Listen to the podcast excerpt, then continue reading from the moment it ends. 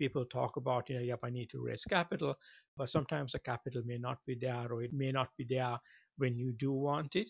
And, you know, in an environment where people are maybe very risk averse and people may not be willing to invest in startups, I think startups need to be creative in how do I create opportunities for myself without raising capital and, you know, what do I have that's of value to somebody else and who is the somebody and how do I approach them with it.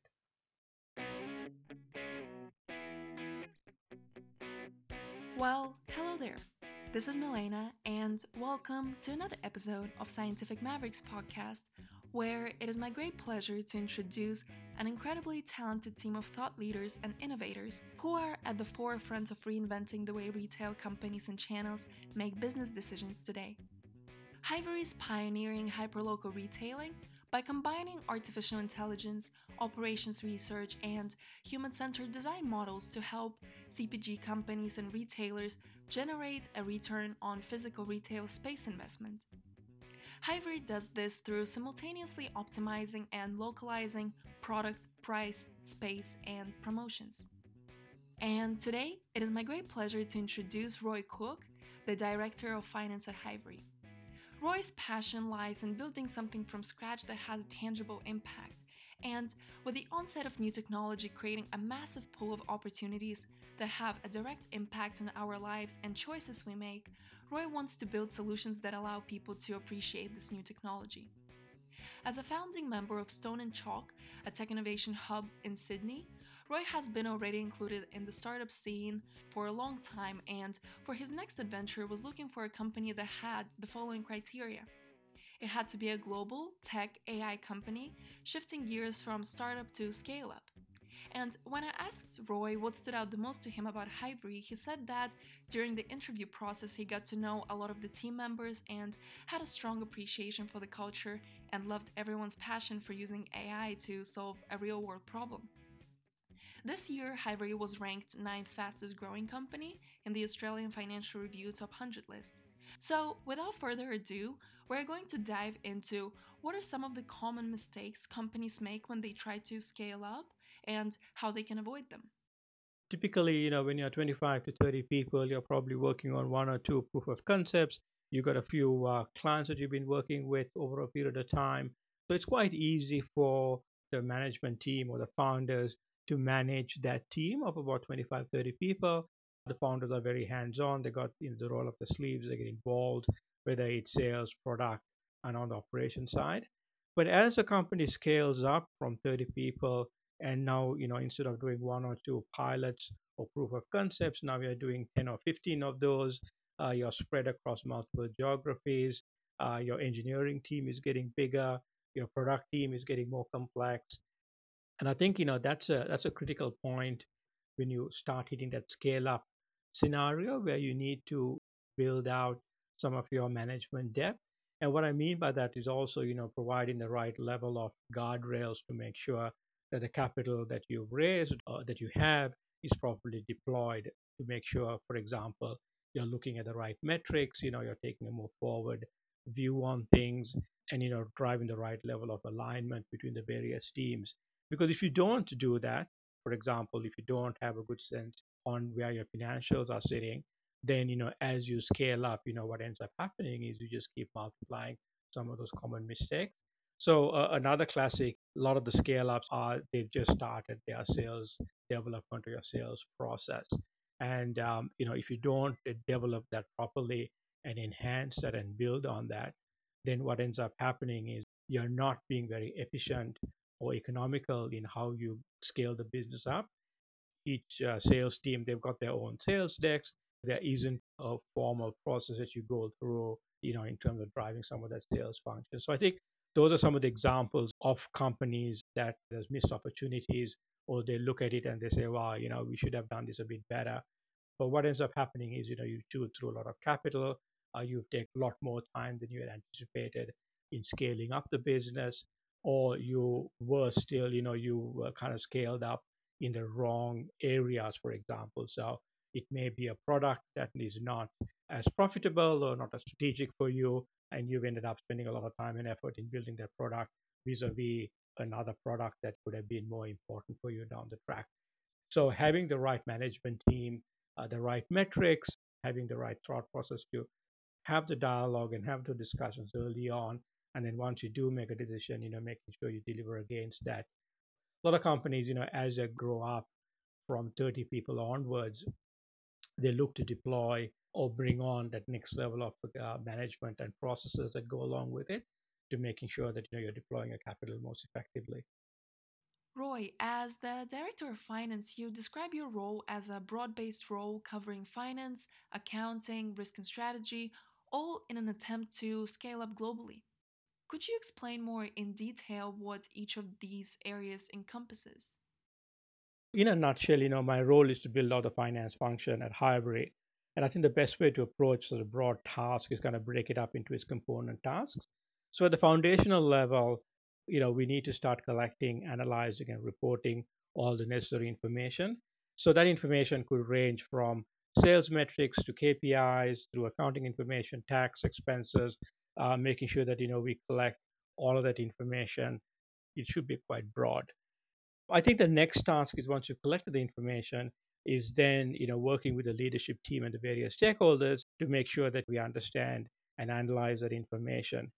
And clearly, you know, Hivery being a data-led company where our motto is data has a better idea, we all place a massive amount of importance on the financial data and particularly around the signals it can provide for you and some of the forward-looking signs. And lastly, I think you know the most exciting part is you know working very closely with the leadership team and with the information that we have to really use that to shape the strategic direction of the company. There's are many layers to it, and I think the challenge for Hivery is right now, at least, we're spread across three geographies. Our home office is in Sydney. We've got an office in Tokyo, and we are growing a big presence in the US.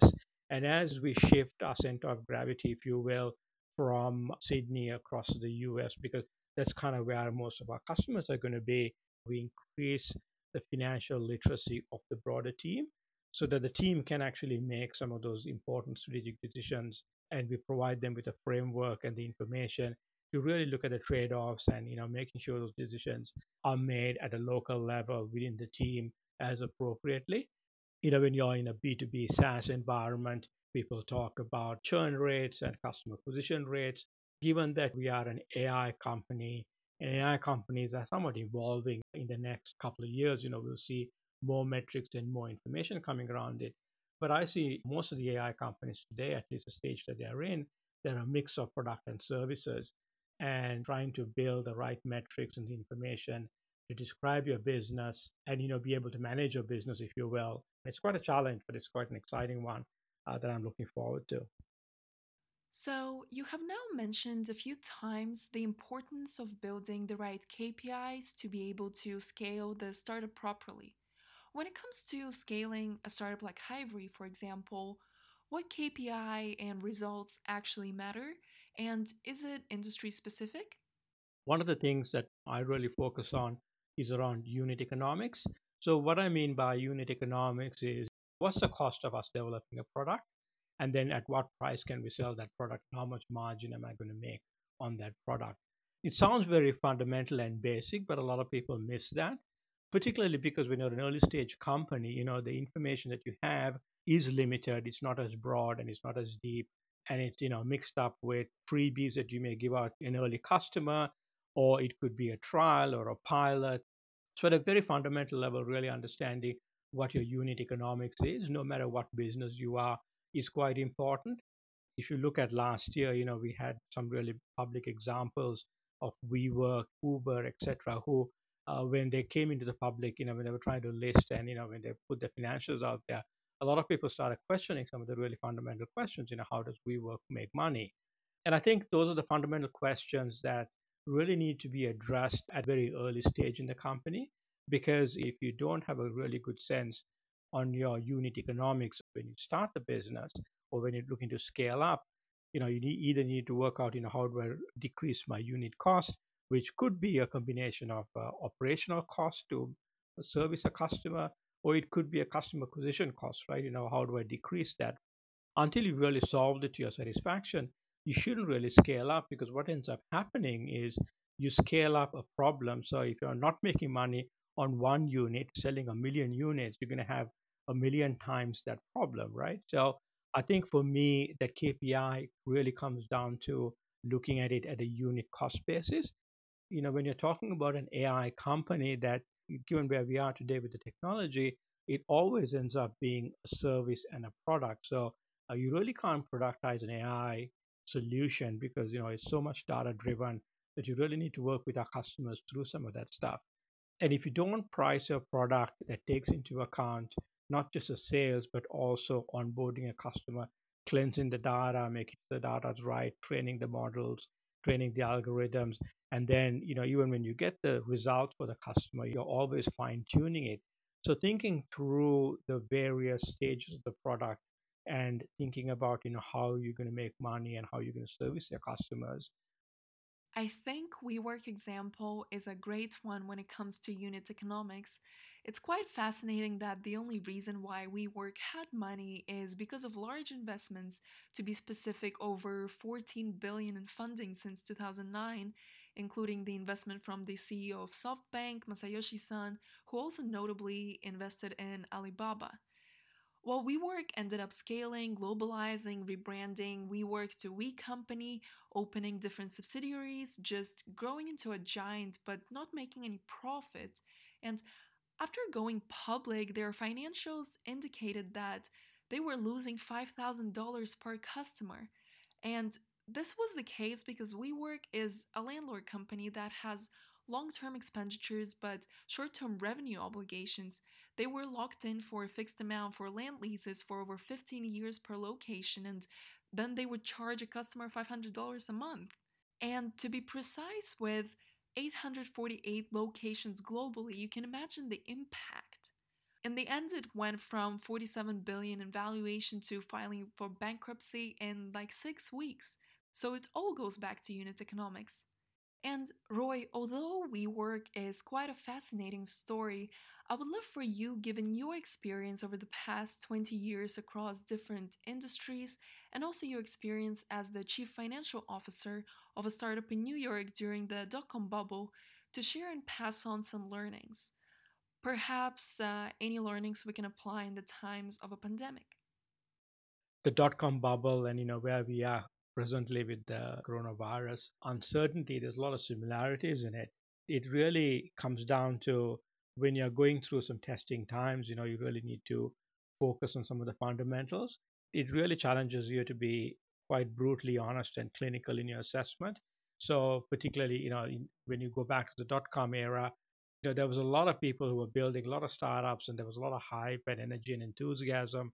But end of the day, not all of them were tangible business models or they were really good ideas, right? So the dot com bubble really forces you to really take stock of where you are and your business model and how you're going to get money. So I think, you know, at the first level, am I solving a real problem and is my solution very real? Do I have something that's unique? And the second aspect, you know, is is your cash runway, right? So if you have 24 months or more in cash runway, then you're good. You know, generally 24 months, you can weather the storm, you can bunker down, you can build a product, focus on what you can, and emerge of the situation in a stronger position. But if you're not, you know, if you don't have the 24 month runway, then you have to create that runway. And there's a bunch of different ways that you have to create that runway, right? So you got to look at your expenses. Maybe you got to make some hard choices. You know, do you focus on one or two products as opposed to focusing on three or four different products? Uh, maybe you you slow down some of that product development and you try to work on sales if that's a, if that's a viable option. The other alternative, obviously, is you know a lot of times as startups try to go after too many markets or too many industries all at the same time. Obviously, the opportunity is there, you should go after it. But sometimes narrowing it down and really doubling down on one or two markets, you know, may be the right thing to do, particularly when um, there's a lot of uncertainty in the global market particularly when you may not have be able to raise fresh funds for 12, 18 months, you really have to worry about what's my cash runway, how long do I have? If I don't have that long cash runway of you know 18 months plus, then how do I create that? And it could come from a sales side, or it come it could come down to cutting costs and making some hard choices. When it comes to making harsh choices and asking yourself all those questions, one person cannot answer all of them. So, what is your take on surrounding yourself with the right team and advisors? How can one ensure they can do that? So for one, absolutely, you know, you're right. I mean, and, a lot of the time, you know, particularly an early stage uh, startup may have one or two founders. They may have a bunch of engineers working for them. So it is actually quite hard to have the right dialogue and discussion. You can only have some so many of those conversations by yourself. So it is about you know reaching out to the broader community. And most startups, you know, most founders in today's environment do have that. Hopefully, they have a board of one or two members that they can lean on, or they have angel investors who can, they can lean on. But the other alternative is also speaking to other founders, and you do have uh, a lot of co-working communities. While it's important to bounce ideas off different people and have a broader perspective on the issue, it really comes down to also challenging yourself and saying, okay, what information do I need? What can I control? What's within my control? And how can I control that? Because you can always worry about stuff that you can't control. There's not much you can do about it. So I think, you know, it's a combination of you got to get some external perspectives on things. But end of the day, it really comes down to a founder's uh, decisions and, you know, how they go around decision making process, which is important. Speaking of the current events, Roy, there is no way we can avoid talking about the recent market turmoil. How did this impact the businesses globally? Even before the coronavirus hit, the global markets were quite fragile, uh, particularly the global economies, right? Now, this whole coronavirus thing, you know, just completely tipped things over. Nobody would have really expected it for us to get into an environment where we completely halt all economic activity for an extended period of time. So I think it's this environment. It's quite encouraging to see some of the global economies, you know, provide the stimulus package and provide relief for certain sectors and for, for consumers and for people as well.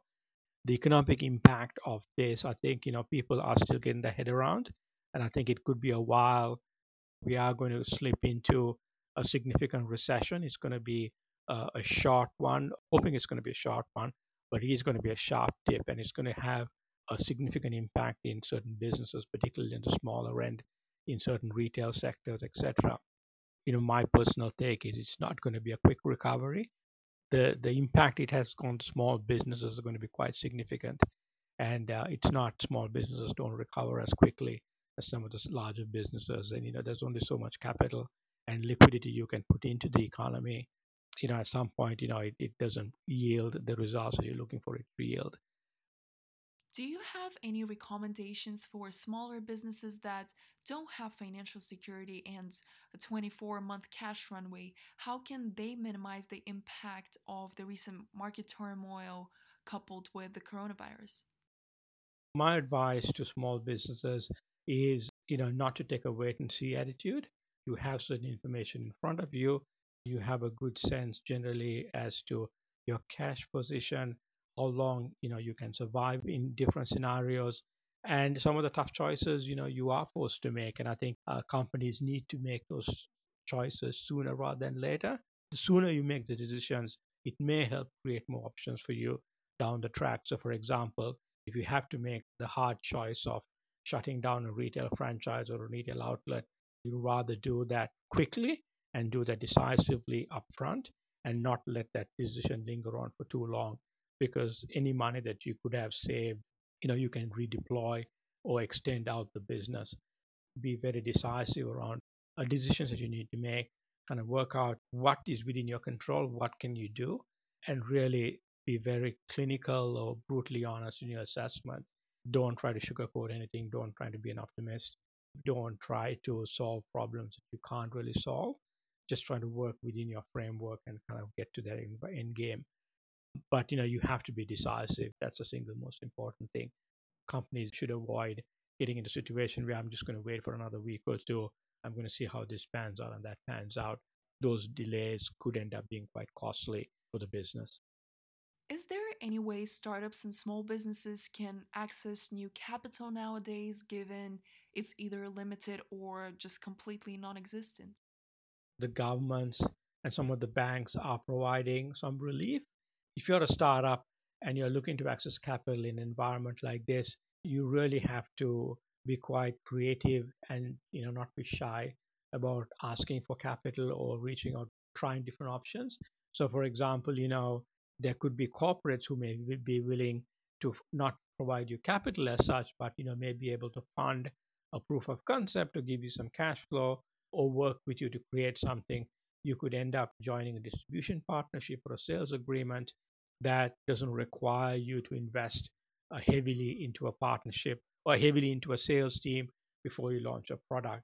Alternatively, you know, it could be, you know, thinking outside the box. You know, maybe you need to team up with another startup who's got a complementary product or a channel that you want to exploit and thinking, you know, how can we creatively work together because we're better off working together than being alone trying to solve a bigger problem. So I think access to capital, I mean, people talk about, you know, yep, I need to raise capital, but sometimes the capital may not be there or it may not be there when you do want it. And, you know, in an environment like we are, where, you know, people are maybe very risk averse and the risk averse come in and people may not be willing to invest in startups. I think startups need to be creative in how do I create opportunities for myself without raising capital and what do I have that's of value to somebody else and who is the somebody and how do I approach them with it. You touched upon a few strategic directions that companies might be taking during these times when they're trying to survive. Can you speak more about what some of these strategic directions can look like?